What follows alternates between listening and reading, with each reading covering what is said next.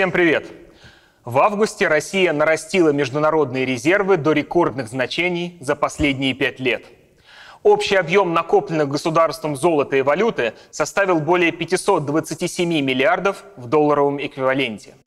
На фоне устойчиво негативного новостного фона о состоянии и перспективах российской экономики официальная пропаганда транслировала эту новость как настоящую победу российского капитализма. Звучит и правда солидно. По размеру резервов Россия вошла в 5-ку мировых лидеров и не сегодня-завтра вырвется на 4-ю строчку, оставив далеко за спиной самые развитые страны. Но, как обычно, в экономике не все так просто, и принцип «чем больше, тем лучше» работает далеко не всегда. Так что же такое международные, или, как их еще называют, золотовалютные резервы? Это государственный запас ликвидных, то есть легко реализуемых активов. На 80% они состоят из иностранной валюты и на 20% из золота. Распоряжаться международными резервами могут Центральный банк и правительство. ЦБ, закупая валюту и золото, накапливает ликвидность для того, чтобы удовлетворить спрос на доллары и евро внутри страны, если их поступление вдруг резко сократится. Например, из-за уменьшения экспортных доходов. Так, например, произошло в 2014-2015 годах. Тогда из-за резкого падения цен на нефть и введения санкций приток долларов в Россию упал втрое, а потребность в иностранной валюте и зависимость от импорта остались прежней. Этот дисбаланс привел к стремительному росту спроса на доллар относительно рубля, и его курс пошел вверх. Чтобы не дать доллару подорожать до трехзначного уровня, ЦБ продал на открытом рынке с октября 2013 по апрель 2015 года 170 миллиардов долларов. Министерство финансов, как часть правительства, также имеет долю в международных резервах. Это фонд национального благосостояния, точнее, та его часть, которая номинирована в иностранной валюте, где-то 85%.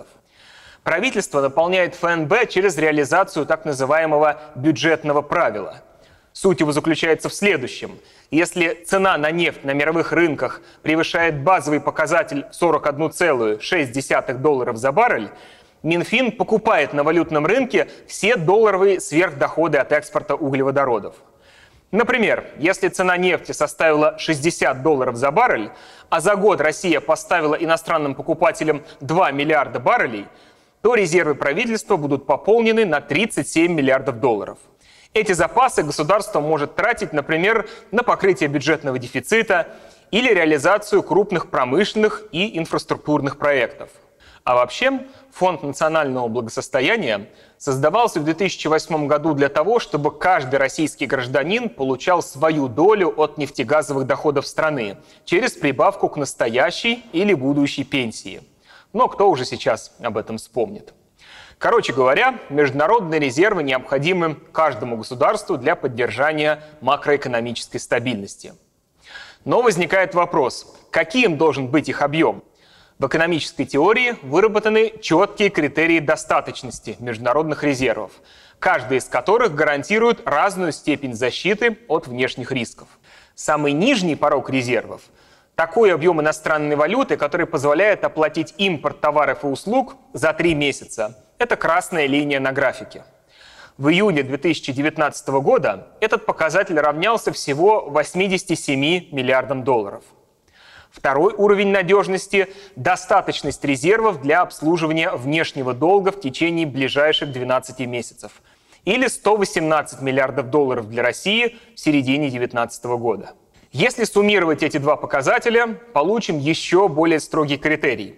Это желтая линия на графике и 204 миллиарда необходимых резервов. Кроме того, государству было бы неплохо иметь в распоряжении достаточно валюты, чтобы обеспечить этим резервом валютные вклады граждан в банках. Это синяя линия графика. Наконец, самым строгим для России является композитный индикатор, который рассчитывается по методике Международного валютного фонда. Он описан зеленой кривой на графике и включает все вышеназванные критерии достаточности с поправкой на весовой коэффициент каждого фактора. Таким образом, верхняя граница достаточности резервов для России находится на уровне в 215 миллиардов долларов. А вот каков размер российских резервов на самом деле. Как можно заметить, они всегда значительно превышают самые жесткие критерии достаточности. в июле 2019 года аж в 2,5 раза. В сравнении с другими государствами Россия накопила действительно большие резервы. По их абсолютному размеру в начале 2019 года она занимала 6-е место в мире и, как мы знаем, на днях переместилась на 5-е. Но для корректного межстранового сравнения необходимо смотреть на относительные показатели. Так, по уровню достаточности резервов Российская Федерация также входит в число мировых лидеров. И по отношению резервов к годовому ВВП тоже занимает достаточно высокую позицию. А теперь обратите внимание на соседей России в данных рейтингах. В обоих случаях в первую двадцатку входят преимущественно экономики периферии и полупериферии мировой капиталистической системы. Они либо уже сложились как экспортоориентированные, либо, по заявлениям своих правительств, пытаются всячески обеспечить наращивание экспортной активности. Большие резервы являются для них серьезным аргументом в борьбе за право насытить экономики центра своими товарами.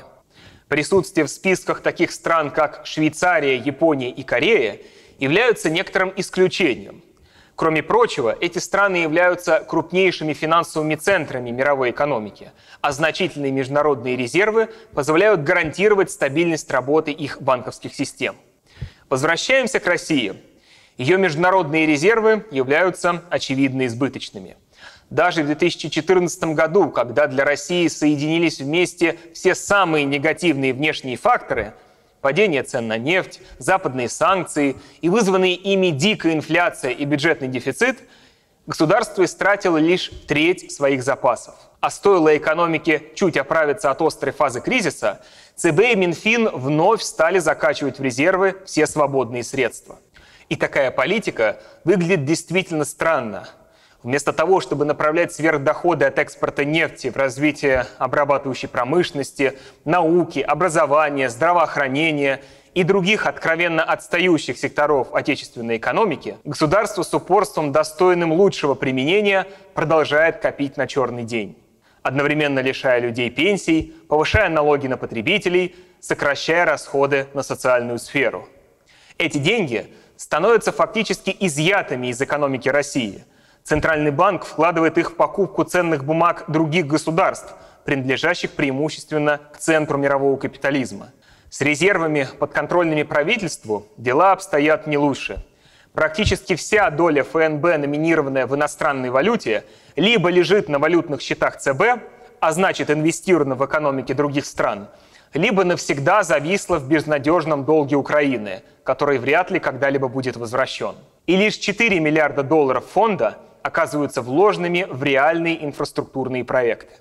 Так зачем государство создает избыточные резервы, которые лишают российскую экономику источников роста? Ответ прост. В периферийных экономиках международные резервы играют роль не столько стратегического запаса на черный день, сколько эффективного инструмента девальвации, искусственного ослабления национальной валюты. Наращивая резервы, государство скупает иностранную валюту, которая на российский финансовый рынок приходит от экспорта. Таким образом, оно создает искусственный дефицит долларов и евро, повышая тем самым их курс. Экспортеры выигрывают от такого расклада. Чем выше становится курс доллара, тем больше рублей они смогут получить, осуществляя обменные операции на валютном рынке. А значит, тем сильнее они смогут снижать производственные издержки, расплачиваясь этой бесплатно доставшейся дополнительной рублевой массой с работниками, поставщиками, субподрядчиками и налоговыми органами. Экспортерами в России являются преимущественно сырьевые компании нефтегазового сектора, металлургии и химической промышленности. Предприятиям из других отраслей, в особенности высокотехнологичных, искусственно ослабленный рубль не только не помогает, но и тормозит их развитие, поскольку все их производство по большей части зависит от импортных поставок – станков, машин, оборудования и технологий. Высокий курс доллара заставляет эти предприятия платить за них втридорога, и это приводит к постоянному росту износа основных фондов, повышению цен на российскую продукцию и, как следствие, снижению реальных доходов населения. Таким образом, рост международных резервов России, как бы солидно и воодушевляюще это ни звучало в заявлениях официальной пропаганды, не только не является свидетельством развития отечественной экономики, но и наоборот, усугубляет ее внутренние противоречия, позволяя правящему классу виртуозно набивать свои карманы, изымая доходы у трудящегося населения.